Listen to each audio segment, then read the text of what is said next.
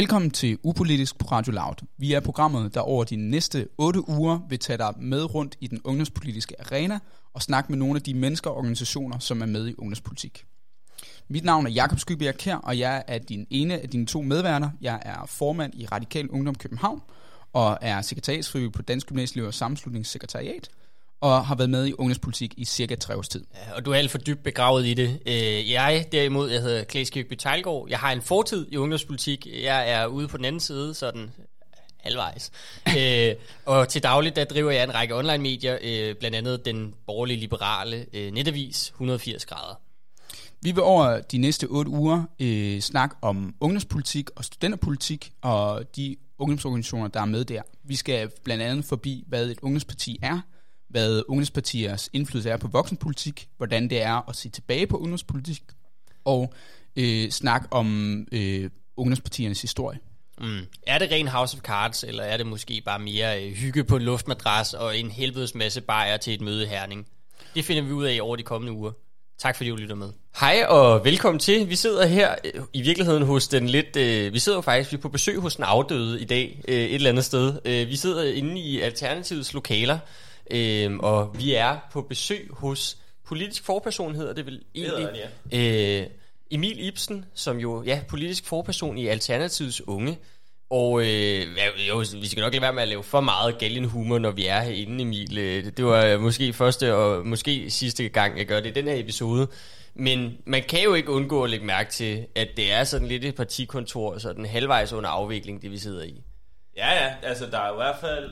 Øh, jeg vil sige, der er meget rent i forhold til, at det er ved at lukke ned, øh, fordi vi heldigvis har tænkt for, at vi skal have en god facade ud af tid, men der er jo ikke mange mennesker herinde mere, øh, fordi mm-hmm. at der er start sommerferie, og fordi at der er krisestemning, selvfølgelig er der det. Det er der jo ikke nogen øh, tvivl om, og mm. der skal jo ske noget internt i partiet, hvis man skal skabe en stemning af, at man har lyst til at komme og være med igen, og det er der ikke lige nu. Så, nej. nej. Men øh, Emil, ja. inden vi kommer alt for godt i gang med den snak, så øh, du er politisk forperson, ja. men hvis du ellers lige skulle introducere dig selv, nu ved jeg ikke, er du på datingmarkedet? Jeg er ikke på datingmarkedet. Nej, okay, jeg... men anyways, hvis der, noget, hvis der var noget flere koneri, og du skulle lave en datingprofil, hvad vil du sige? Jamen, jeg har altid været dårlig til det med dating. Nu har jeg været af markedet i, øh, i tre et halvt år, så, øh, ja, så det har været noget af rutinen. Så nu ja. er, jeg, jeg er kun på den der professionelle LinkedIn øh, sæsonen. Øh, hvad skriver du på Hvad skriver du på LinkedIn så?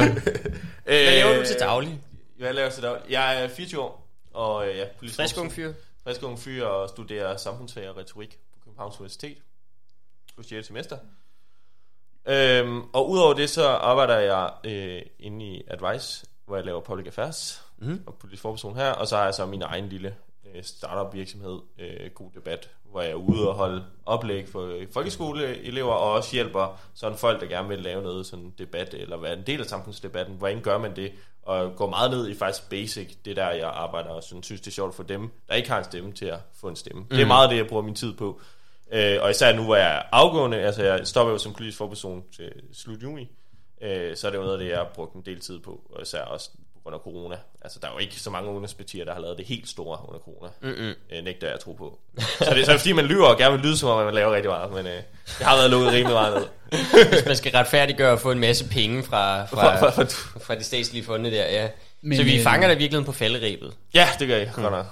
I allerhøjeste grad, må man sige. Ja. Fordi du har været med i ungdomspolitik i altså næsten en hvad, hvad, hvad skriver vi nu? 8 år? Ja. 7, 8 år? 7, 8 år. 8 år måske, ja. Og det er jo sådan længere tid, end de fleste i ungdomspolitik ligesom holder til, til det game, ja. må man sige.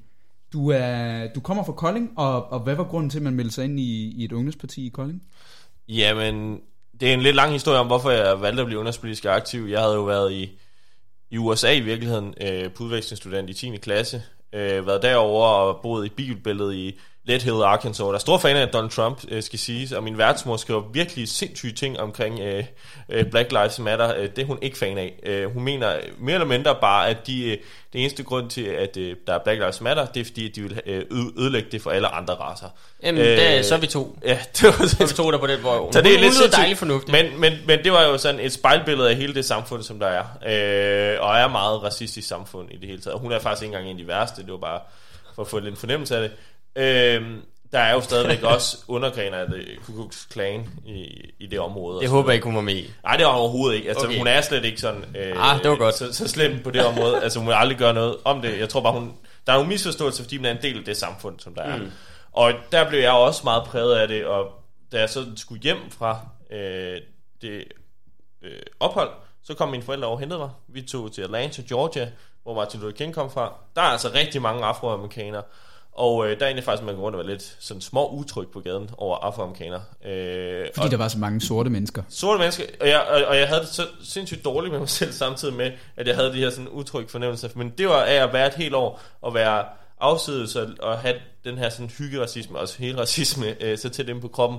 Så øh, da jeg kom hjem, så havde jeg sådan lidt, det skal aldrig nogensinde ske, at man øh, kommer til at opleve det igen. Og så blev jeg så medlem af Radikal Ungdom dengang. Øh, fordi jeg ligesom så dem, som er de mest sådan Progressive. progressive, mangfoldige øh, parti. Ja. Okay, så det som du virkelig gjorde, du var i USA, blev småracist, og så tænkte du, fandme nej, Ja. og så tog du det, der lå i den anden retning. Mm. Det blev vist også til et rigtig godt debatindlæg i Information, der hed, det tog 10 måneder at blive racist. Var Ja, det ikke det sådan noget er den nemlig stil? helt rigtigt. Jo. Øh, det for faktisk satan, været en det er godt, man kan få lidt øh, politisk øh, karriere på sine oplevelser jo. Ja, men det, det er faktisk det bedste, du kan gøre, hvis du skal være politisk aktiv. Det er jo faktisk at opleve ting. Øh, fordi det er også det, der typisk er de bedste argumenter i en debat. Hvis du selv har oplevet noget, anekdoter er altid øh, vejen frem. Og jo, det blev rigtig godt. Øh, jeg synes jeg også, øh, øh, det sted debatindlæg, jeg har også, bliver faktisk også nu stadigvæk ringet op af sådan gymnasieelever og sådan noget, som har haft det i undervisning, og så laver Nej, de faktisk fedt. projekter omkring det. Ja. Øh, så det synes jeg faktisk er rigtig sjovt, når man sådan lige pludselig kan mærke, at sådan et eller andet lorteskriv, øh, man laver, øh, faktisk betyder noget. Øh, fordi For folk, ja. Ja, fordi mange af de andre ting, jeg har skrevet, øh, jeg tror ikke, der er mere end 10 mennesker, der har læst. Så. Nej, men det er jo forskelligt. Vi har jo også øh, Chris Bjergnes, der er ungdomsformand for, for øh, eller har været ungdomsformand ja. for Dansk Folkepartis Ungdom, der ikke længere er. Han har også skrevet et indlæg, som hedder sådan noget, lad mig være fed i fred, eller Ja, hvad fanden ja. ja. det, som er også blevet sådan kommet med i nogle eksamensopgaver, så han har jo tjent 100.000 vis af kroner Ja. ja. på det der debatindlæg gennem årene, fordi han bare får alle mulige copy-danmidler hele tiden, ikke? Øh, Så nogle gange kan man være heldig, selvfølgelig. Men øh, så tog det bare... Så var du i Radikal Ungdom i ja. ret lang tid, egentlig. Øh, og, og var lokalformand i det, der hedder Radikal Ungdom Lillebæltsaksen. Ja, Ja. det er korrekt. Og så, øh, og så blev du medlemsudviklingsansvarlig, forretningsudvalgsmedlem. Den ja. Enormt lange titel, som det hedder i Radikal Ungdom. øhm, men hvad skete der så, siden at du valgte at øh, blive alternativist? Hvorfor blev jeg alternativist? Jamen altså, jeg var jo opstillet som øh, næstformand i et kæmpe kampvalg, der var på det tidspunkt. Øhm, og det synes jeg ikke, jeg ville gå sådan så meget dybt ind i. Men, Nej. men som der er i, i, i ungdomspolitik, så er der jo stor konflikt, når der er kampvalg, og det var der også her. Det var to fløje, der i hvert fald gik på hinanden, og jeg var også selv en del af det, det skal siges. Men jeg havde mig selv for, at jeg var en del af det, så var jeg også skuffet over rigtig mange mennesker. Øh, Mm. Det var det. Og så var jeg faktisk ved at være der, hvor jeg tænkte, skal jeg overhovedet være i politik mere? Øh, jeg var virkelig på vej ud og tænkte, fordi at jeg kunne heller ikke rigtig holde til det. Jeg havde virkelig været ked af det mange gange øh, over det øh, undervejs, fordi at jeg havde, op, havde nogle rigtig dårlige oplevelser med det. Øhm, og så tænkte jeg, det kunne også være, at jeg skulle give det en sidste chance. Og øh, ja, så så jeg så, at Alternativet de søgte en medarbejder, så ringede jeg derover og, og skrev til dem, og så ja, så kom jeg med der, og så blev jeg faktisk bare ansat, og tænkte jeg, nu prøver jeg bare at være med som ansat, der behøver man Ja. ikke engang være medlem af partiet, Nej. og så ser jeg, hvordan det er, og så det ene tog det andet, og efter en 3-4 måneder, så følger jeg mig faktisk sådan virkelig, at det, her, det var mit øh, parti, jeg kunne godt lide projektet, øh, og mange af de mennesker, der var med i det, øh, og så valgte jeg også at blive medlem. Ja. Øh, men ja, så var jeg ansat der, og blev så også kampagnekoordinator, stod for en hel masse op til folketingsvalget, og så tænkte jeg også på et tidspunkt, det er alligevel ærgerligt, at der ikke, altså det ungdomsparti, der var, øh, Ja. som øh, hed Alternativets Unges, Unge Netværk. Øh, også en lidt Bøvlet navn. Bøvlet navn. Øh, at det ikke rigtig fungerede. Der var ikke så mange, og man kunne ikke få dem til at svare på mails eller noget som helst. Mm. Og man skrev ind for borgen. Ja, altså, og jeg prøvede at få fat i dem, og det var så svært. Øh, men så på et tidspunkt, så fik jeg fat i, i Marius derinde, øh, som var meget aktiv. Marius Akkerholm. Akkerholm. Ja. Han har jo lavet den modsatte af dig. Han har lavet skiftet til modsat, han har skiftet over. Men Ja. øh, jeg fik fat i ham og fandt ud af, hvad der, hvad Ja. der skulle være fat i derinde. Og så lige pludselig så blev jeg grebet af det, og så, så var en af grundene til, at jeg faktisk stoppede som medarbejder, det var for, at jeg kunne være ungdomspolitisk forperson. Øh, Mm. Også fordi jeg ville være med til at revolutionere det her parti, og finde ud af ungdomsparti, og finde ud af, om vi ikke kunne skabe et ungdomsparti, der faktisk lige pludselig blev noget, øh, der skabte noget for Alternativet, i stedet for bare at være sådan lidt en hemsko, øh, som det faktisk lidt var. Øh, man Mm. brugte tid på noget, som ikke rigtig lykkes, når man vil have dem til at lave noget. Øhm, og det har jeg brugt meget min tid på øh, siden, og, og nu øh, har jeg så været et år som udenrigspolitisk forperson, og, øh, eller politisk forperson hedder det, og øh, nu øh, havde jeg faktisk besluttet mig for længe siden, at jeg ikke øh, gad mere, fordi Nu- at nu jeg har, det. nu har jeg har været længe nok i udenrigspolitik, og der kommer også et tidspunkt, hvor tingene går lidt i ring, hvis jeg Ja. skal være helt ærlig.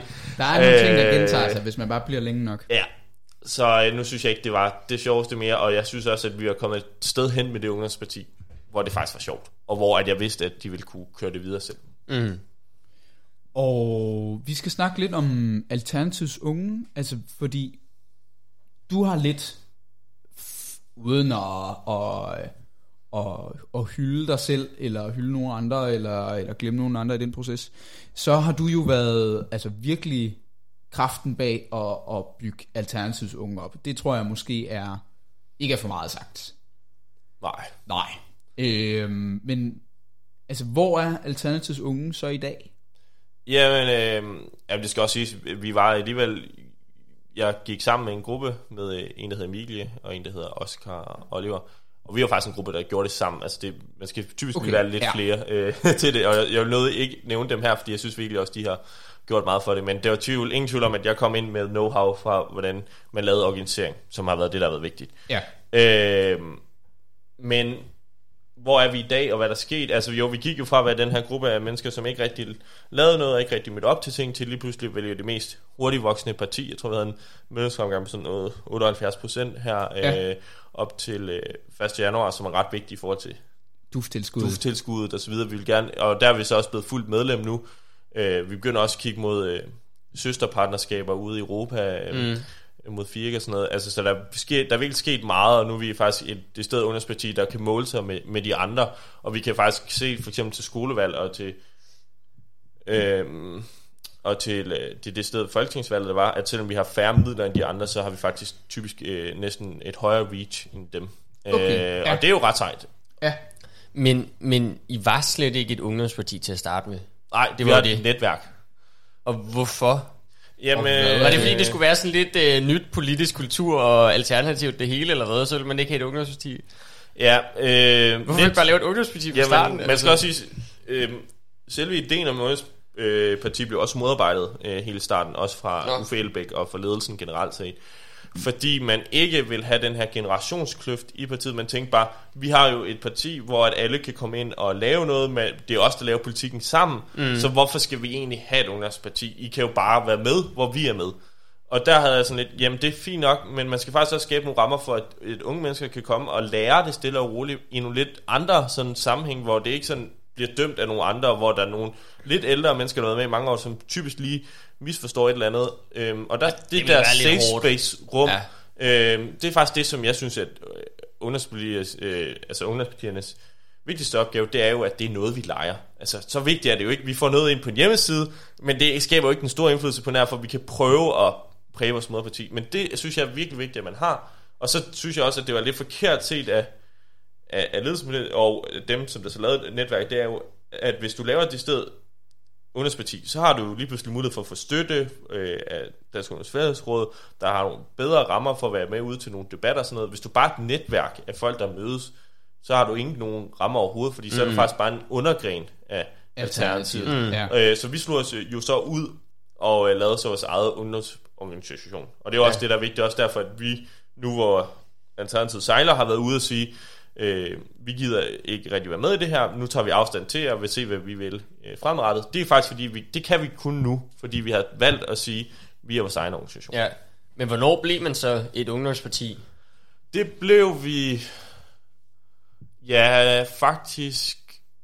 Øh, reelt set blev vi, vil jeg jo mene, at vi først blev det her sidste april. Sommer. For, øh, Ja. ja. ja, april, fordi det var der, man besluttede, at nu kunne man vedtage politik. Okay. Så før det, selvom man havde ændret navnet før, så var Ja. man stadigvæk ikke gået væk fra netværkstankegang. Nå. Altså, Så det, var, så det var først i 2019, man sådan rigtig blev Ja. etableret som ungdomsparti. Ja, så det vil jo også være noget af det, vi har brugt tid på, det er, hvordan skaber man også øh, et sprog for den politik, man laver? Hvordan skal en resolution se ud, når man er i Alternativets unge? Hvad er en resolution, Emil? Resolution, altså øh, en politisk idé eller forslag i Ja. virkeligheden. Et politisk forslag omkring, hvordan skal noget være? Ja. Og det skal ikke være sådan noget større, det er ikke et større program af nogen art, det er bare et enkelt forslag, at det kunne være... Øh, Fjern afgiften på Storebæltsbroen. Ja, et eller andet.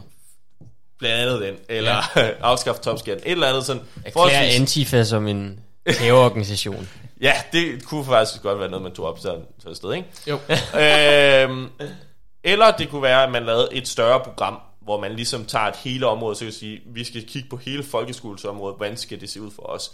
Øhm, og det har vi så brugt en del tid på at finde ud af, og nu mm. står vi jo så faktisk med ret meget politik på hjemmesiden, og har og programmer inden for alle Og hvis vi sådan lige skal sætte årstal på, hvornår begyndte dit arbejde på at udvikle netværket til et ungdomsparti? Jeg så i 2018. Okay, så det tog et år? Ja, halvanden års tid eller sådan noget har jeg brugt på det her. Ja. ja man kan også sige, at der går også kun nærmest et halvt år, fra jeg hopper ind i Alternativet til at Alternativets unge, undskyld, til at blive, altså blive politisk forperson, og det er jo ikke normalt. Men, Nej, det, det kan man roligt sige. Ja. Det er jo så fordi, du ligesom Men det var så også fordi, jeg gik forrest med ind i den her kamp og sagde, at nu at det her vil gøre, at nu skal jeg med ind og stabilisere det, og jeg, jeg ved, hvordan vi får de her øh, ting i, i stand, og mit fokus var, har jo heller ikke været så meget at få os ud i medierne så meget, som det har været for andre, der er meget mere sådan settled. Mit har været på, at vi skal faktisk sørge for, at alle mulige andre kommer ud og får prøvet, hvordan får vi folk til at skrive debatindlæg for første gang. Og mm. vi har jo også haft debattører ude, altså folk der er ude for nærmest anden, tredje gang og debatterer med øh, landsformand en gang imellem. Øh, og det er jo angstprovokerende, men det er også det, der er med til at træne det og, og, og gøre, at på sigt, så kommer vi til at være et rigtig stærk organisation. Men lige nu, så accepterer vi også, at vi kommer til at tabe. Øh, for eksempel et skolevalg, hvor vi får 4%. Men det er stort for os, fordi at vi er jo ikke dygtige, og vi har jo ikke en... vi har jo ikke nogen talentfabrik, øh, som mange af de andre på den måde. Mm-hmm. Øh, det fungerer på en helt anden måde. Øh, man skal være en organisation, før man kan være altså, ja. vinder. Ja, det kan man. Altså, jeg var alligevel ude til sådan noget 13 debatter. Jeg var den, der havde allerflest debatter af alle debattører sidste skolevalg. Vi har kørt bil, bil til alle debatter, der overhovedet kunne komme i nærheden af. Og ja, men øh, det er jo stadig ikke nok. Jeg vil sige 4% til skolevalget, det er da meget pænt. Ja, 4,8. Ja, men det er da meget pænt. på, hvor dårligt gik til folk. Øh, Jamen, altså, det er altså, det, jeg mener. Det, eller det er rigtigt valg. Selvom man er et ungdomsparti, der måske står lidt på egen ben, så det er jo klart, at øh, det, det mærker de jo også i Liberale Alliances Ungdom i øjeblikket, at hvis moderpartiet bløder og ikke har det så godt, så det er jo svært at leve sådan kæmpe gejst i ungdomspartiet og vækst, det er helt vildt. Det er ja, i hvert fald sværere. Og man så jo faktisk i skolevalget før det, der fik Alternativets Unge 7% eller sådan noget. Ja. Mega højt uden at være ude til nærmest nogle debatter. debatter. øh, de klarede faktisk dårligere, når de er ude til debatter, øh, ja, end det var. Fordi at der var der jo den her hype omkring Alternativ, ja. som man også levede på. Så man er jo også afhængig af, hvordan går det i moderpartiet. Øh, og det er også derfor, at selvom vi nu har vækstet helt vildt og, og klaret det så godt, så har det jo endda været på trods af et, mm. et ret ringe øh, partiapparat, som vi har haft støttende. Og nu er det jo helt skidt. Øh, så, nu er det, jo nu, nu er det virkelig svært øh, ja. at, at sørge for at holde den kørende. Ja. Men, men, men hvor, hvordan... Altså, hvor stort et parti er Alternativets unge så blevet? Fordi vi har jo snakket med DSU i et tidligere program, og de er sådan omkring sådan 2-2.500 medlemmer, og, og radikale ungdom er omkring 1000. Altså, hvor ligger I er i det der spektrum? Jamen, vi er uden at nu... give et præcist tal, eller... Jo, men vi er... Øh, jamen, fra 1. januar, der var vi sådan noget 578, tror jeg. Ja. Så I et af de mindre ungdomspartier? Ja, det er vi. Men det er også, hvad man, vi er også de nyeste. Mm. øh, det tager lang tid at bygge den op. Altså det ja. der med bare at have en eller anden fast base af folk, der betaler kontingent, øh, i stedet for at bare skulle indhente det nærmest 500 hvert år. Det ja, er det, ja, det er et hårdt sted at starte. Men, ja. men hvordan er Alternativets Unge så blevet som ungdomsparti, som organisation nu her? Altså indtil corona var der kørt der ligesom lokalforeninger, arrangementer og sådan nogle ting. Ja, vi, havde, øh, vi har lokalafdelinger i øh, hele landet, og øh, rigtig velfungerende i hvert fald indtil nu. Nu ved jeg ikke, det, det er lidt svært på grund af corona, det, nu vil jeg også ærlig, altså, det, det sætter jo alle vores lokalafdelinger i stå, mm. og så det med at få dem i gang igen, det er sgu også hårdt. Det kan jeg da selv huske, da jeg selv var lokalforeningsformand, at skabe gejsten igen. Mm. Men jeg kan da se, at det er begyndt øh, stille og roligt, både i Aarhus og i, i Esbjerg, hvor vi har lokalafdelinger også. Okay. Øhm, så vi har øh, lokalafdelinger, og vi begynder næsten, altså, nu hørte jeg en lille historie om, at, at Alternativet er det svært med deres storkreds alene, øh, som vi at skulle overveje at slå sammen. Altså midt og, og øst. Øh, altså eller midt og Østjyllands ja. storkreds ja, ja, ja. skal slås sammen. Ja, det var noget, de overvejede, fordi de ikke havde nok til det. Så, så, så at vi, men der har vi altså ungdomspartier. Øh.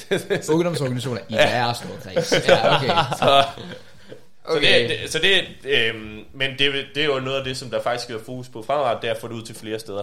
Ja. Men en af de steder, vi lige har fået her for en halv år siden, Jeg var i Vordingborg, hvor der bare lige pludselig var nogen, der skrev til os, hey, vi vil gerne lave noget. Og så lige pludselig så er de en 15 unge, der bare Der synes, at Alternativet ja.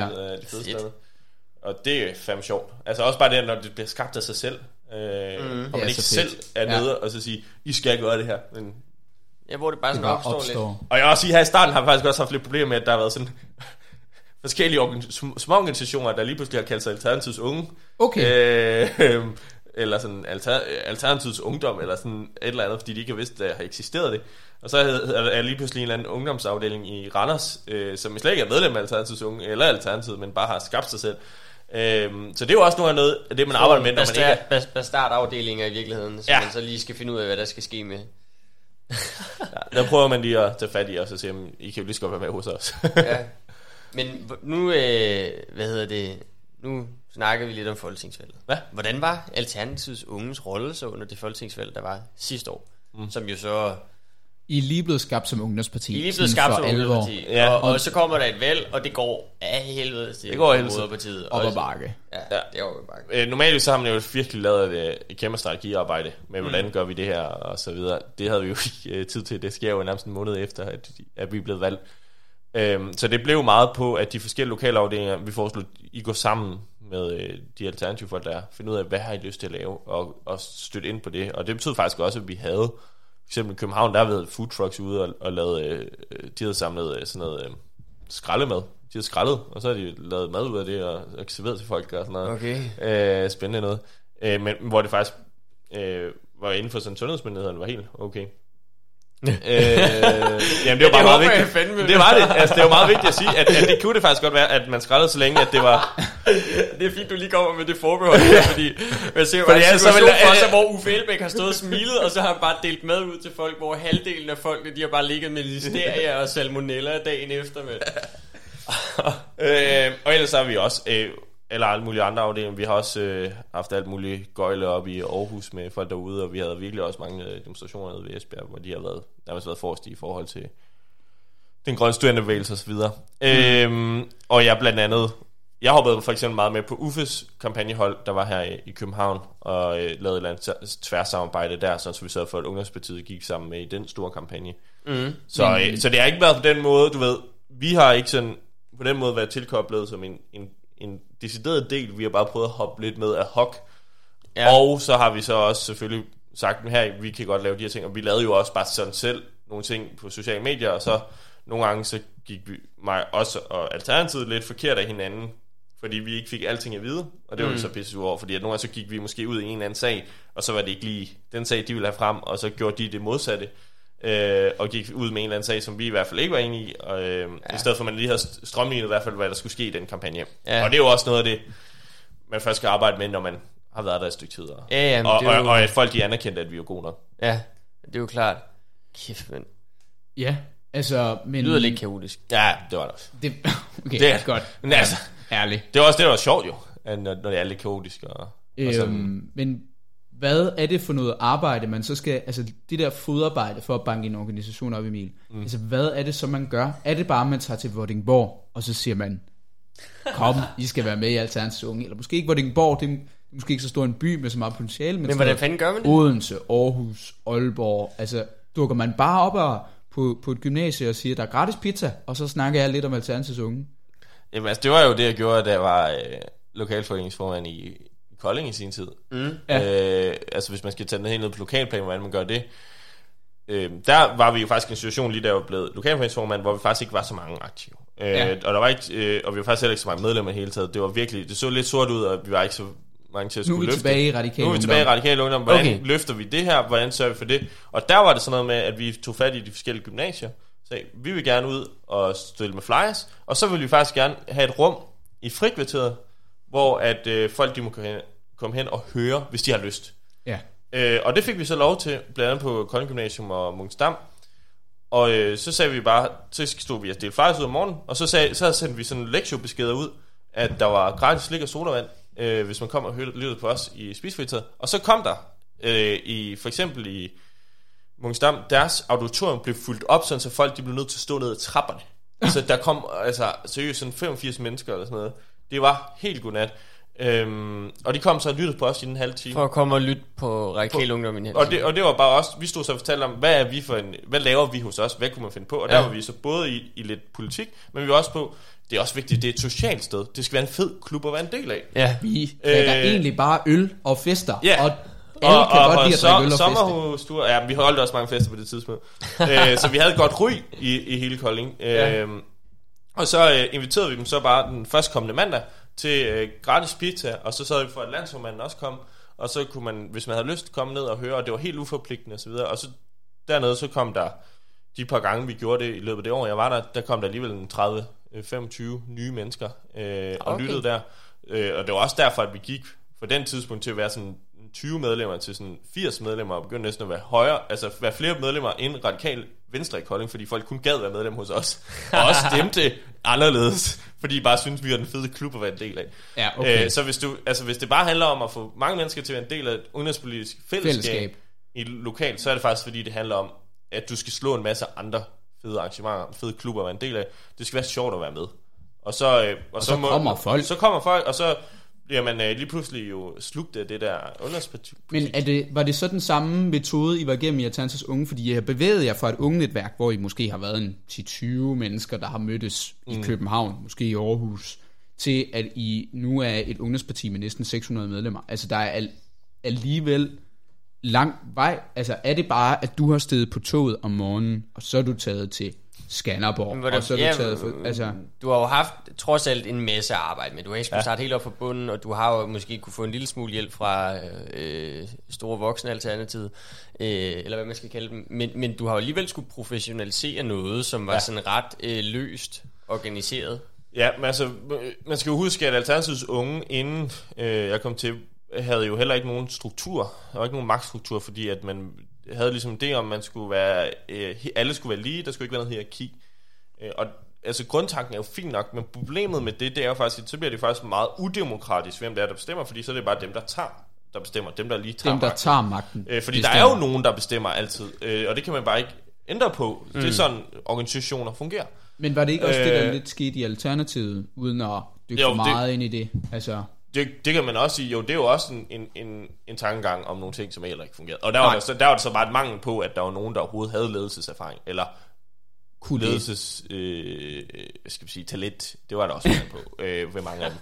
Øh, Uden at sige for meget. uden at sige for meget, så var det faktisk det, der var et stort del af problemet. Det var jo også, problemet er jo også, at hvis du ikke har nogen, der sidder med specifikke opgaver eller ansvarsområder, så er det sgu også meget nemt at bare sige, ved hvad, den, det, det, det, det, det er ikke mit problem, det er nogle andre, der gør. Den opgave, den sender Den, vi den, videre. den sender vi videre, og det lige pludselig så er der ikke nogen, der har rørt den. Nej, ja. Øh, og det var meget det, det handler om. Så vi gik ind, og så sagde vi, det første handler om, det er at få defineret de ansvarsområder, vi har.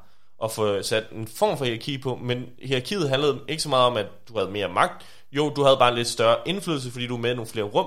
Men jeg kan jo for eksempel ikke bare definere vores politik. Altså jeg er jo afhængig af, at det bliver vedtaget i for eksempel vores digitale afstemning, som vi øh, sender ud til alle medlemmer. Hvad, hvad er det, Øhm, Emil? hvad?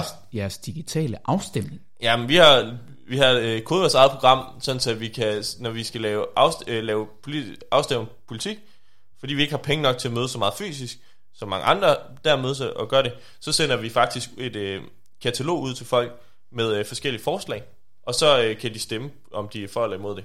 Det er meget Øh, fedt. Til alle medlemmer? Til alle medlemmer. Så bliver man Wow. wow. også inddraget. Det gør man. Øh, så det har også været meget det, der handlede om at sørge for, at At, at, der at, var, alle, at, at, at alle var, var inddraget i tingene, og der er ikke nogen, der fik lov til at bestemme for meget, fordi at vi er jo også et parti af folk, hvor der skal være den der skaberkraft og den der innovationslyst, og det kræver jo også, at folk de føler, at de har noget at røre ved og, og, og har indflydelse på. Så det var at finde en måde at have nogle strukturer, der viste, at der var nogen, der havde noget styring, og nogen, der skulle tage fat i, øh, mens du samtidig havde en masse mennesker, der stadigvæk kunne være med. men stadig det der store fællesdemokrati med ja. Den flade struktur i forhold til politikudvikling. Og... Mm. Men, men, men synes du så egentlig, at du lykkes ved at komme et sted hen, hvor at du har fastholdt den her flade politiske struktur, men stadig har haft et, et organisatorisk hierarki, om så må sige? Ja, altså det synes jeg jo, det, kan, det er jo også fi- fint for mig at sige, når jeg sad Nå, toppen. ja, men det, det kan Øh, godt men- være, at der det var et eller andet, der ikke var fungeret i Men der er klart, at der er jo altid nogle diskussioner omkring, for eksempel når vi gik ud på nogle ting med sociale medier, øh, det har faktisk været der, den største diskussion har været, fordi nogle gange så skal vi jo også gå ud med nogle ting, selvom vi ikke helt har clearet det, fordi nu er det det, der er oppe. Og der er nogle gange, vi bare vurderer øh, internt i det politiske øh, forum, altså alle ordførende, så har vi klidet det af sammen. Og der okay. er Okay. der nogle gange, der har været nogen, der har sagt, okay, at var det helt den holdning, vi ville have haft, hvis det var ude. Men der har vi jo også politik om, det skal ud til afstemning bagefter ved medlemmerne.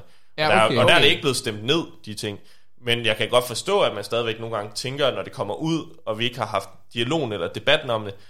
Øh, Internt først, internt inden først. I melder det ud. Men nogle gange så er man bare nødt til det for overhovedet at have en relevans i et politisk... Øh, Fordi ting går hurtigt. det er svært lige at skulle komme med en kommentar på noget, der skete om formiddagen, hvis du lige skal holde en afstemning blandt alle medlemmerne lynhurtigt, og så lige skulle finde ud af det med ufører, så ja, ja, ja. så, det kan jeg godt se. så, så, så der er jo også nogle gange, man lige skulle lære, okay, hvornår er Hvornår inddrager man alle, hvornår inddrager man ikke alle. Ja. Men altså, det er også derfor, det ender med, at for eksempel her nu, hvor Alternativet så altid videre, så har- har de også taget fat i os Alternativet, fordi de, de har set, okay, det er faktisk hos os, tingene fungerer. Det er også der fundet ud af, hvordan man laver en struktur, en organisation, der fungerer, og faktisk høre meget om, hvordan kan vi få implementeret de ting, vi har gjort hos dem. Øh, I har faktisk været et mere succesfuldt parti end Alternativet på nogle områder. På nogle områder kan man nogle godt sige, områder, altså ja. vi, vi, vi det også til sidste introaften, vi havde afholdt, det sluttede også af med, at Uffe fortalte dem alle sammen, at de skulle bare være klar over, at altså, Alternativets unge, det var det mest velfungerende, der var i Alternativet på nuværende tidspunkt. Og Okay, op det er også... Altså, det var måske også tidens ånd. det var, Det er udsagn. Ja, altså, og det tror jeg heller ikke var løgn. Nej. Altså, men det krævede jo også, at øh, det har også krævet hårdt arbejde og, og nå dertil. Men det har også været, det har også været lidt nemmere for os, fordi der har jo ikke været så mange at være uenige med. Problemet for Alternativet er jo, at der er også mange, der var der fra starten af, og folk, der kommer fra forskellige partier, der mm. kommer ind og vil have en, har en idé om, hvordan laver man politik. Og det er jo lidt det samme som Ny Alliance-syndromet Ja. ja. jo også var, hvor man gik tre forskellige mennesker sammen og sagde, nu skal vi lave politik. Men så opdagede man på et eller andet tidspunkt, at det kun var den ene person, de tre, som, som havde noget at skulle have sagt. Ikke? Altså sådan, så, øh, så det er jo også en Og udfordring. det er jo også ærgerligt, altså for eksempel de der um, politiske laboratorier, som jeg øh, elsker øh, virkelig meget. Altså ja. Ja. ideen om, at man skulle samle folk udefra, som i, i, og i starten, der så man faktisk folk, der ikke, der ikke ville stemme på Alternativet, som faktisk ville komme og debattere ja. øh, med os og, og gøre os klogere. Det er virkelig en meget smuk tanke, ikke? Ja, Altså lave det- de der øh, arrangementer, hvor det var vel egentlig bare her inde i det lokale, vi sidder i, ikke? Ja, ja, blandt andet, Hvor eller folk- på biblioteket. Eller Ja, noget, ja. hvor folk så bare kunne dukke op, og så havde man en diskussion, og så prøvede man at udvikle noget fed politik. Mm. Ja. På baggrund af den diskussion, Ja. ja. den viden, man Og nu det er kom noget med. det allerfedeste, jeg synes, der har været. Meget men, det, men der har ikke været en god, der har ikke bare sådan været sådan en god vej fra, at nu havde vi en masse idéer, der kom herfra, til hvordan blev det så vedtaget på en måde, hvor folk de følte, at de var inddraget i det. Folk de kom lidt, og så følte de lidt, at måske tingene forsvandt. Og det er også derfor, at du ser nærmest ikke politiske laboratorier i dag. Det er fordi, man ikke fandt en god måde at sørge for, hvordan går vi fra, at vi har, Vi har, vi vi har, udviklet noget politik, hvordan vedtager vi det faktisk, hvor folk de altså, hvordan tager vi det inden for vores Ja. mødelokale herinde, og tager det med ind på Christiansborg? Eller, og, det er jo også, og det er jo også svært, fordi at Christiansborg er også deres helt eget, og de laver også politikudvikling, og virkelig mm. dem, der styrer rigtig meget om, hvad der sker strategisk. Og medlemmerne og Christiansborg er jo ikke altid helt enige, fordi der er jo også nogle lidt strategiske tanker, som ikke vil komme med ind. Øh, og det er jo også svært, for- og det fandt man aldrig helt en løsning på. Mm. Øhm, Men det er jo også noget, som mange partier jo kæmper med. Ja. Altså, når man har den her altså, politikudvikling i partiet. Altså, det, det er i hvert fald noget, det jeg har oplevet, i hvert fald i Radikale Ungdom og Radikale Venstre, at det der med, at når man mener noget i partiet, så mener folketingsgruppen jo ikke det samme. nej. Og, og de to ting, de hænger ikke sammen. så, må man, så kan man også, rende og hoppe. Radikal Venstre er også tit et ret fedt eksempel, fordi at folketingsgruppen bare ikke behøver at tage Stilling til stilling noget til noget som helst. Altså, der, der, der kan være et landsmøde med et kæmpe flertal for et eller andet øh, forslag omkring øh, nogle sommerhus, der også skal udbydes til til nogle tyskere. tyskere og sådan noget. Øh, og så siger folketingsgruppen bare, jamen det kommer bare ikke lige til at ske. Nej, kommer det til bliver noget." lejr. Øh, og det synes jeg er iskoldt. øh, Det er, jo, det er jo meget sjovt, det der, da jeg var med i LA, jo, der folketingsgruppen, så kørte de lidt deres eget show, og der var mange i baglandet, der var utilfredse, og jeg havde tilpas lidt at miste, så jeg brokkede mig bare helt vildt, ikke? Og, og de var også pisselig Altså sådan, Ja, men, det- det, men det gode det ved LA var jo også, at, at det var bare folketingsgruppen, der bestemte det hele. altså sådan, Og det er næsten kun blevet værre, tror jeg. altså sådan Øh, ja, det, det, var meget, det var meget lidt politiske laboratorier og, øh, flad, og flad struktur. Måske, øh, måske for lidt. ja, det, er det, det er der jo så nogen, der vil mene, at det var grund til det ruten der, men det kan der jo ja, sikkert ja, være mange svar på. Det, det er ikke det, vi skal snakke om. Men i dag. øhm, Alternativets unge, ja. I har fået det op at køre som ungdomsparti, og øhm, I har jo så ligesom også været med i noget valgkamp og noget skolevalg, fik du nævnt. Men noget jeg godt kunne tænke mig at høre, fordi at, øh, som både mig og Jacob, der har været i ungdomspolitik, som altid, jeg har været hos Alternativets Unge, jeg tror sådan et par lokalafdelinger, og holdt noget debat og noget foredragagtigt oplæg. Mm. Øh, men ellers har jeg, så har jeg fulgt jer på Facebook, men ellers har man aldrig rigtig mødt jer, og jeg har haft lidt svært ved sådan at placere jer i det ungdomspolitiske landskab, hvis du ja. kan følge mig. Også selvfølgelig, på fordi det jeg er så nye, og spektrum. fordi jeg har været så uorganiseret. Mm. Men hvordan har jeg sådan samarbejde og sådan noget samspil med de andre ungdomspartier været egentlig?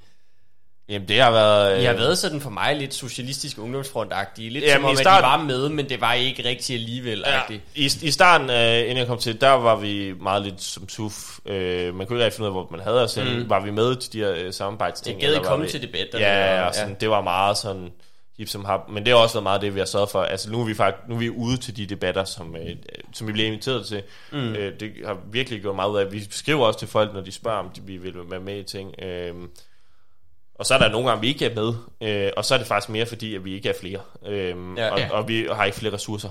Nej, Øh, så det vil sige, jeg er jo ikke frikøbt. Øh, som, som mange andre så mange andre, vi har ikke nogen generalsekretær øh, frikøbt, så det vil sige, at det er også mig, der svarer øh, mailen, øh, som der bliver sendt til- ind til Alternativets unge, øh, deres hovedmail, den svarer jeg jo også på. Altså, så der er jo rigtig mange sådan nogle robotsopgaver, som man normalvis har sat ud til nogle andre, som ryger tilbage på ledelsespersoner, som også har masser af andre ting. Mm. Og der er der bare nogle gange, ja, så er vi ikke ude til en eller anden debat, og så er det fordi, vi, vi prioriterer det ikke engang. Altså, vi prøver at skrive det ud til nogle medlemmer, hvis de ikke siger, ja, mm, okay, ærgerligt. Øh, så, er det bare det, ja. Så er det det. Det er det vi er med så meget, som vi overhovedet kan. Men ellers så er vi kommet rigtig meget med. Vi er kommet ind i den der, øh, hvad skal man sige, inde i Dansk Ungdoms Fællesråd, så er der jo ligesom forskellige grupper. Ja. Og der er vi jo så også kommet med i, i en gruppe sammen med de ungdomspolitiske partier, undtagen okay. DSU, ikke? Men, Jo. øh, som er sammen med fagbevægelsen. Men De har nogle andre lejre. ellers så har vi faktisk rigtig godt samarbejde med dem, og også med i forskellige Ja. chats og så videre. Der er også selvfølgelig lidt et, et mærkeligt samarbejde mellem øh, Alternativets Unge og Radikale Ungdom lige i, i starten, da jeg var skiftet over. Øh, Ja. og, og den første stykke tid, der var, havde vores store organisationer meget svært ved hinanden. Men øh, da de fik øh, ny øh, formand, øh, så, øh, så besluttede vi os faktisk for, at vi ville prøve at, at skabe meget bedre. Og nu føler jeg i hvert fald, at vi faktisk har et rigtig godt samarbejde Okay. øh, mellem hinanden. Men sådan nu her, under corona, og mens du er i gang med at afhente det hele med Alternativets Unge, Mm. hvordan, altså, hvad, hvad lever du? Altså, hvad får du hverdagen til at gå med? Også når man tænker på den situation, som der er i Alternativet lige nu. Hvor meget, hvor meget din tid går med at snakke med folk i moderpartiet, hvor meget hører man fra dem, og Mm. altså, fordi- hvad, hvad er dine arbejdsopgaver? Ja, at sige. altså op til, at jeg så selv valgte at sige, melde mig ud af Alternativet, nu er Og det- det, det har jeg ja, jo gjort. okay. Øh, der, var, der snakker jeg i telefon rigtig meget. okay. øh, med, med HB-formanden og, og forskellige andre, også Josefine Fock, øh, om alt muligt. Og prøvede også øh, at snakke med øh, den, de frie grønne øh, i forbindelse med Hvem de er smuttede. Altså Uffe Elbæk, Sikander Nå, Siddiq, deres nye der, Susanne Simmer. Inden de smuttede, prøvede jeg jo virkelig også at trække dem ind. Kan vi lave et eller andet, hvor vi kommer ind i en mailende rolle? Det var der ikke Mm. nogen mulighed for. Øhm, og så var, har vi jo også været ude med ultimatumer. Altså, vi var jo også ude og sige, at hvis I ikke kan finde ud af at løse det her, så kommer vi til at gøre det, som vi gjorde, og så videre. Øhm, mm. Så der fyldte det rigtig meget. Lige Hvad nu, var det, I gjorde? øh, altså, at det vi reelt set bare har gjort, det er jo, at vi gik ud, da folketingsgruppen splindrede op, så sagde vi, at vi tager afstand til Alternativet, og nu vil vi have en afstemning, om vi overhovedet vil være ungdomsparti til Alternativet mere. Mm. Og det skal vi så have til vores landsmøde, som vi skulle have holdt For ja, i, mange i start måneder april, siden. og Ja. ja. nu holder vi det så i start juli. Øhm, Så det er faktisk online. i næste uge. Det er en, ja, det, det er det vel. Ja. Ja. Eller så to uger. Altså, det er jo Ja. ja. ikke, du kan mærke, at jeg er lidt afgående på den måde. Øhm, det er nogle andre, der står med nu. Øhm, men, men ja, så der skal vi faktisk have afstemning, om øh, man skal være et undersparti til Alternativets Unge, eller man skal gå ud og lave sin egen organisation. Ah, Og hvad, hvad, kommer det, hvad tror du, der kommer til at ske på den afstemning? Uden at jinx den. Uden at Jensen, jeg, jeg vil tro, at, at øh, selv dem, der faktisk er imod, at øh, man skal have noget samarbejde med Alternativet, faktisk stemmer ind, at Alternativets Unge skal fortsætte Ja. ungdomsparti. Og det er fordi, der ikke er noget alternativ øh, til Alternativet lige nu. Ja. Ja. Og øh, vil- fordi man nok også føler, at det der ungdomsparti hører jo også til, Til et Alternativet, moderparti, til, til moderpartiet, så hvis vi skal lave noget andet, okay, så kan vi gå ud og gøre det. Øhm, men hvad, hvad var så alternativet til alternativet? Og så må sige. Var det så at gå ud og kalde sig grøn ungdom, og så være, altså, så ja. Ja. lege øh, ungdomsparti til den grønne studenterbevægelse, eller... Ja, det kunne være sådan noget. Ja. Øh, men, men det er også der, man kan sige, der er jo forskellige klimabevægelser, som også fungerer rigtig godt, men mm. altså unge mennesker, man kan være en del af. Og mange af vores medlemmer er Også medlem en del er også en del af klimabevægelsen. Rigtig, rigtig mange af dem. Ja. Øhm, så jeg tror også bare, de ligger deres kræfter der, i stedet Ja. ja. for, hvis de ikke synes, det er fedt. Mm. Men øh, der er alligevel nogen, øh, der stiller op her, og jeg tror, jeg, jeg, jeg er virkelig spændt på, hvordan de kommer til at trække det op, fordi det er fandme også øh, svært at skabe gejst på det tidspunkt. Der har været corona, der har været Josefine Fock. øhm, det er virkelig øh, Corona, noget, fuck. no, no, no, nogle ting, der skal... En begejstring, der skal skabes, som der Ja. ikke helt er der lige nu. Men, Nej, okay. men hvem er det så, øh, der kommer til at tage over? Jamen, øh, dem, der stiller op... Øh, Er der Ja. kampvalg? Nej, Nej. det var der øh, oprindeligt, Nå, okay. øh, men de har trukket sig, så er der faktisk nogle andre, der stiller op nu. Okay. Men øh, der er en, der hedder Mikkel fra Nordjylland, der stiller op som for, politisk forperson. Ja. Øh, en, der hedder Malte, der stiller op som ungdomstorisk. Og øh, Katrine Skov fra Aarhus stiller Ja. op som næ- politisk næstforperson, og sådan. Så det er, Ni- det er nogle af dem, der Nicoline. skal bære det videre. De skal være videre. sandsynligvis. De, øh, yngre, Yngre men kræfter. det er øh, altså Alternativets unge er meget unge. Vi er Ja, okay. okay. meget yngre end de andre ungdomspartier. Hvor, hvor gammel er gennemsnitsalderen på Jeg dem, der tror, stiller op nu? gennemsnitsalderen på dem, der stiller op nu, Ja. er sådan noget øh, 18-19 år, tror jeg. Wow, det er meget ungt. Men hvad er der sket med hele den generation, som, som du har været i, og, og den generation, altså fordi 18-19 år, det er jo lige generationen under mig og Klaas, altså med Oscar Schack og Emilie, og ja. altså den, altså er de bare... Og nu er vi er 17 år i hjertet, Jacob. Ja, okay, men, men, øh, men, Måske faktisk, okay, for eksempel Malte er men er faktisk de noget faldet ældre. fra? Øh, nej, men, øh, for eksempel min generation Ja, nå, men, var, var der ikke. Nej. Øh, jeg, jeg er jo 24 år, øh, og er ældre end, Ja, ja, end de andre. Øh, hvor mange af de andre er i gymnasiealderen, øh, og nogle af dem er altså lige øh, færdige med gymnasiet. færdige nu. Ma- Malte er faktisk et samme generation som Emilie og, og okay. Oscar. Ja. Øh, men Oscar er jo også, ja, han har lige haft sabbatår nu og skal til at starte på uni. Altså det er, vi, har, li- vi er ligesom i gymnasie. Gymnasie eller, øh, Postgymnasie. eller postgymnasie øh, tiden, det er dem vi har lige nu, og øh, rigtig mange i. Og der er ikke nogen universitetsstuderende. Nej, det, vil, men det er også, mm. hvis, hvis, vi ikke er, hvis der er mig, Ja, Kun så er, det, Øh, så er der ikke nogen at lege med. så er der ikke så meget at lege med. Øhm, nej. Og, og man kan sige, der er jo faktisk rigtig mange unge i Alternativet, eller det var der, øhm, som faktisk mange universitetsstuderende var jo faktisk bare en del af Alternativet. Ja. Ja. Der havde vi en uh, rigtig godt med. Og så, og så havde man så lidt, så var dem, der var i Alternativet, bare endnu yngre. Og det havde jeg det fint nok med, altså fordi det, så længe at det er næsten lidt nemmere, at der ikke er for stor sådan, generationsskred, Ja, fordi det spring. kan også gøre det lidt svært med... Altså, jeg samle- vil snakke med Sofie Littevald omkring øh, de der skandaler, der har været i ungdomspartierne. Det Ja, har ikke noget med ja, det. ja, ja. Øh, og der er det, altså noget af det, der også er svært, det er faktisk generationskløft. Ja. Men også bare mere, hvis du dukker op som, lad os sige, 14-årig, og du dukker op med en hel masse 28-årige, ja. Der sidder og drikker altså pisse stive. Den ene af dem sidder måske også lige og ryger en cigar eller et eller andet, ikke? Altså, du ved... Rapper på noget pibe. Ja, altså, ja, sådan- altså, det, det kan godt...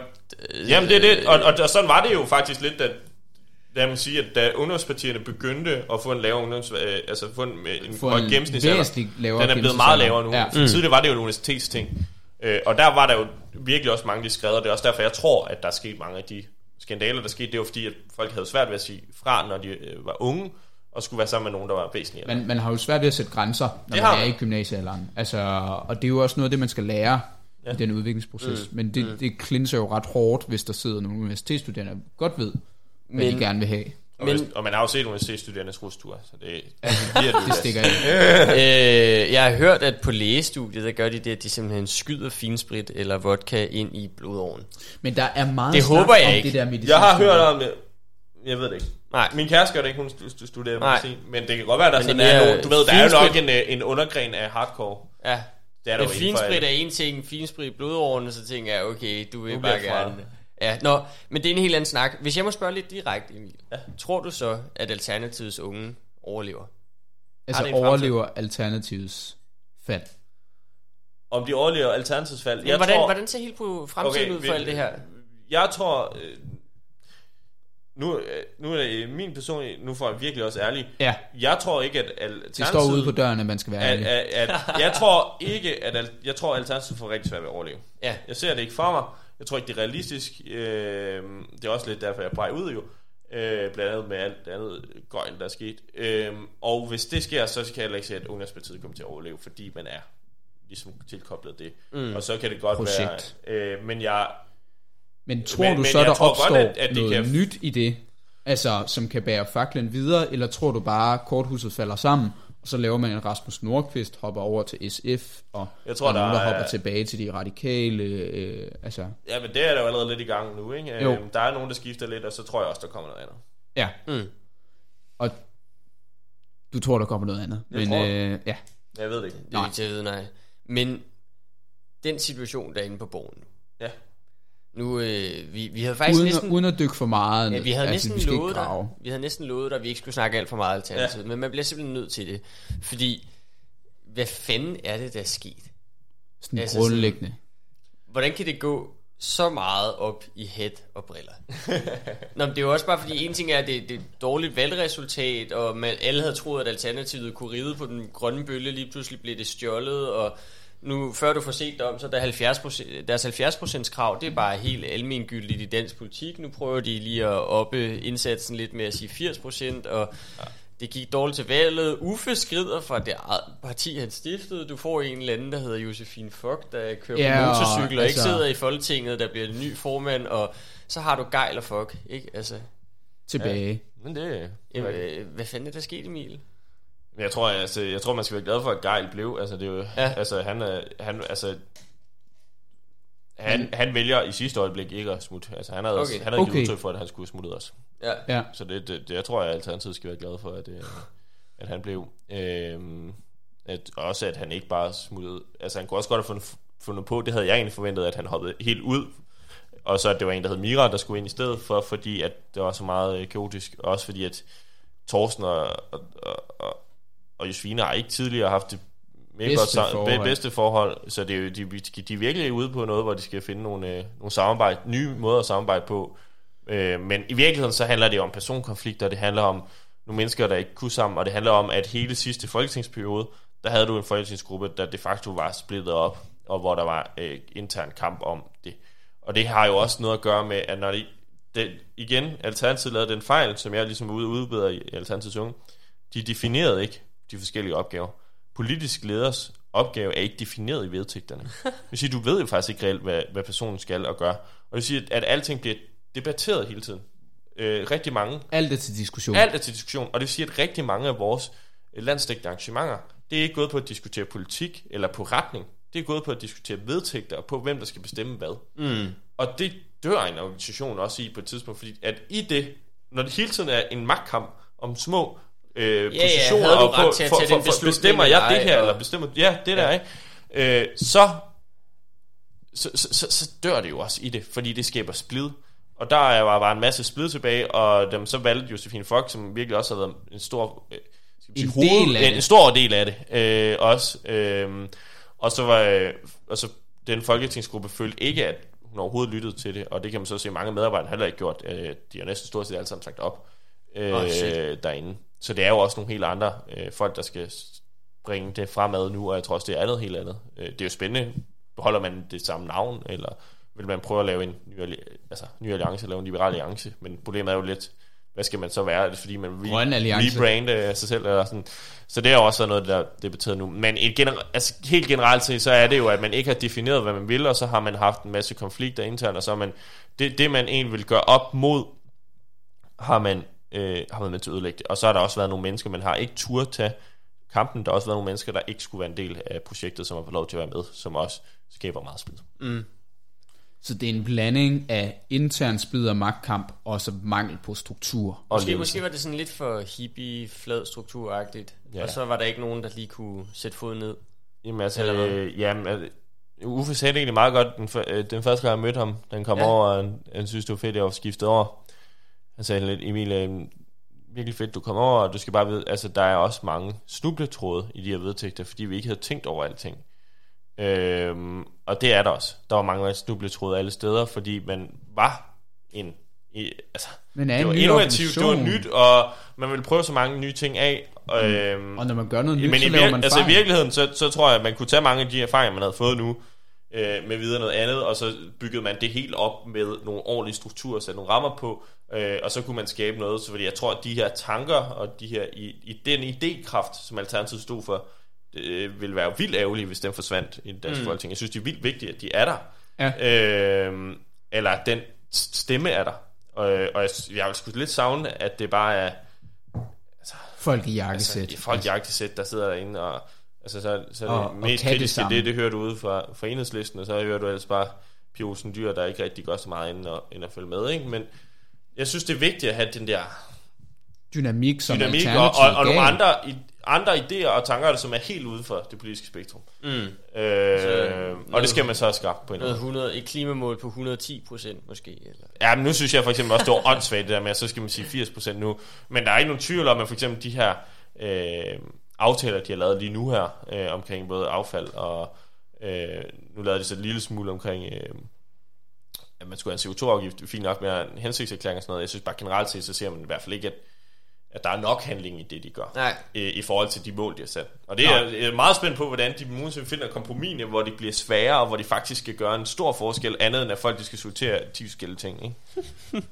Men, men, men hvad tror altså så fremtiden for Alternativet kan måske være, at det i virkeligheden bliver genfødt. Ja, ja. Og, kunne, det, kunne, kunne det være de frie grønne, som de har valgt at kalde sig deres... Øh, jamen, de ville jo ikke kalde sig et parti. Øh, Sikander og Susanne og Uffe. Nej. Var der en mere, der var med, eller var det bare dem? Det er de Øh, tre. Nordqvist, er han har skiftet til SF, Ja. efter Nå, det er han har rigtigt, været med det er til at starte med. Ja. Øhm, men de kalder det de frie grønne, mm. og de har deres eget kontor derinde, eller hvordan er setupet. ja. Men det er ikke et parti. Nej, de er en gruppe af mennesker, der er ligesindede. Og hvad skal der ske med det, tror du? Det ved jeg ikke. Kunne det blive det nye alternativ, måske? Hvad. Uffe gør det igen? Men øhm, Det Jeg tror, være jeg, tror, ikke, jeg tror ikke, det er der vil gå for jeg synes også, vi, vi er underuretfærdige nu at holde Emil op på noget, som man egentlig ikke har, har skabt. Men øh, altså, jeg vil sige sådan, idéerne og tankerne, de kan jo skabes mange steder.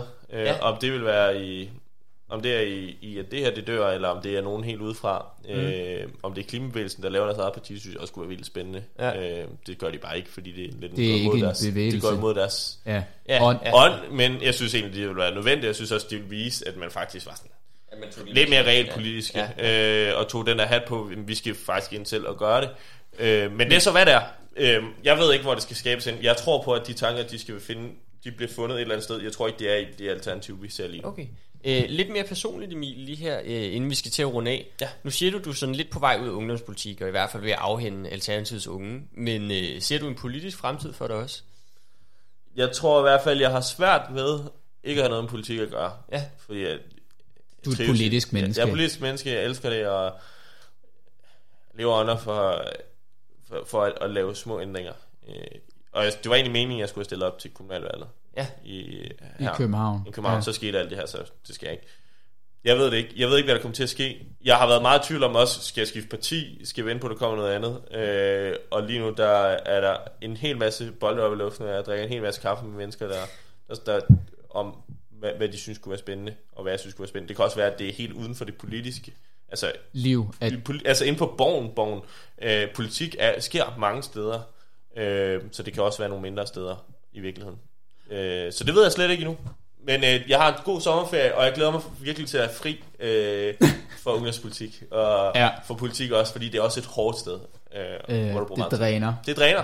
Lige så meget som det er spændende og inspirerende, så bruger du også ekstremt meget energi og tid på det. Mm. Emil, hvis man gerne vil øh, altså, følge med i det, du laver, ja. Eller altså Alternativs unge sådan fremadrettet, altså hvor er det, man, øh, hvor er det, man, man følger bedst med? Følger bedst med. Det er jo Er det inde på din Facebook-profil, eller er du stærk på Twitter, eller skal man være Instababe for at, at komme, komme på indersiden? Nej, nej, altså du kan altid, øh, man kan altid bare blive Facebook-venner med mig, eller komme på Instagram eller, eller Twitter, jeg er der alle steder, øh, og bliver nok også ved med at være. Jeg er ikke øh, sådan SoMe øh, ekspert, så jeg laver også nogle gange nogle småfejl på Twitter, for eksempel den der med at sætte punktum øh, for, først, når det er, at du lige tagger nogen, den laver jeg tit den fejl. Ja. Men øh, ellers så øh, er det de tre steder, jeg er meget. Men altså, hvis du skal følge med i Alternativets Unge fremadrettet, fordi det kommer jeg ikke til at gøre meget i, øh, så er det Alternativets Unge på Facebook, eller Alternativets Unge på Instagram. Vi er Jo, på meget, meget aktive begge steder. Så vil vi gerne sige rigtig mange tak for din, for din tid, og fordi Ja. du gad at være med. Tak fordi du lyttede til Upolitisk på Radio Loud. Som sædvanligt, der var din værter undertegnet Klaas Kirkeby Tejlgaard. og Jakob Skybjerg Kær. Hvis ikke du nåede at få hele programmet og snakken med, så kan du finde os inde på din podcast-app eller inde på Radio Louds hjemmeside. Vi vil udkomme samme tid og sted i næste uge. og vi glæder os rigtig meget til at snakke med de næste gæster, vi har med i programmet. Yes, sir. Og ellers er der ikke tilbage, øh, ellers er der ikke andet tilbage, end at sige tusind tak, fordi du lyttede med, og vi er tilbage næste uge her på Pitten på Radio Loud.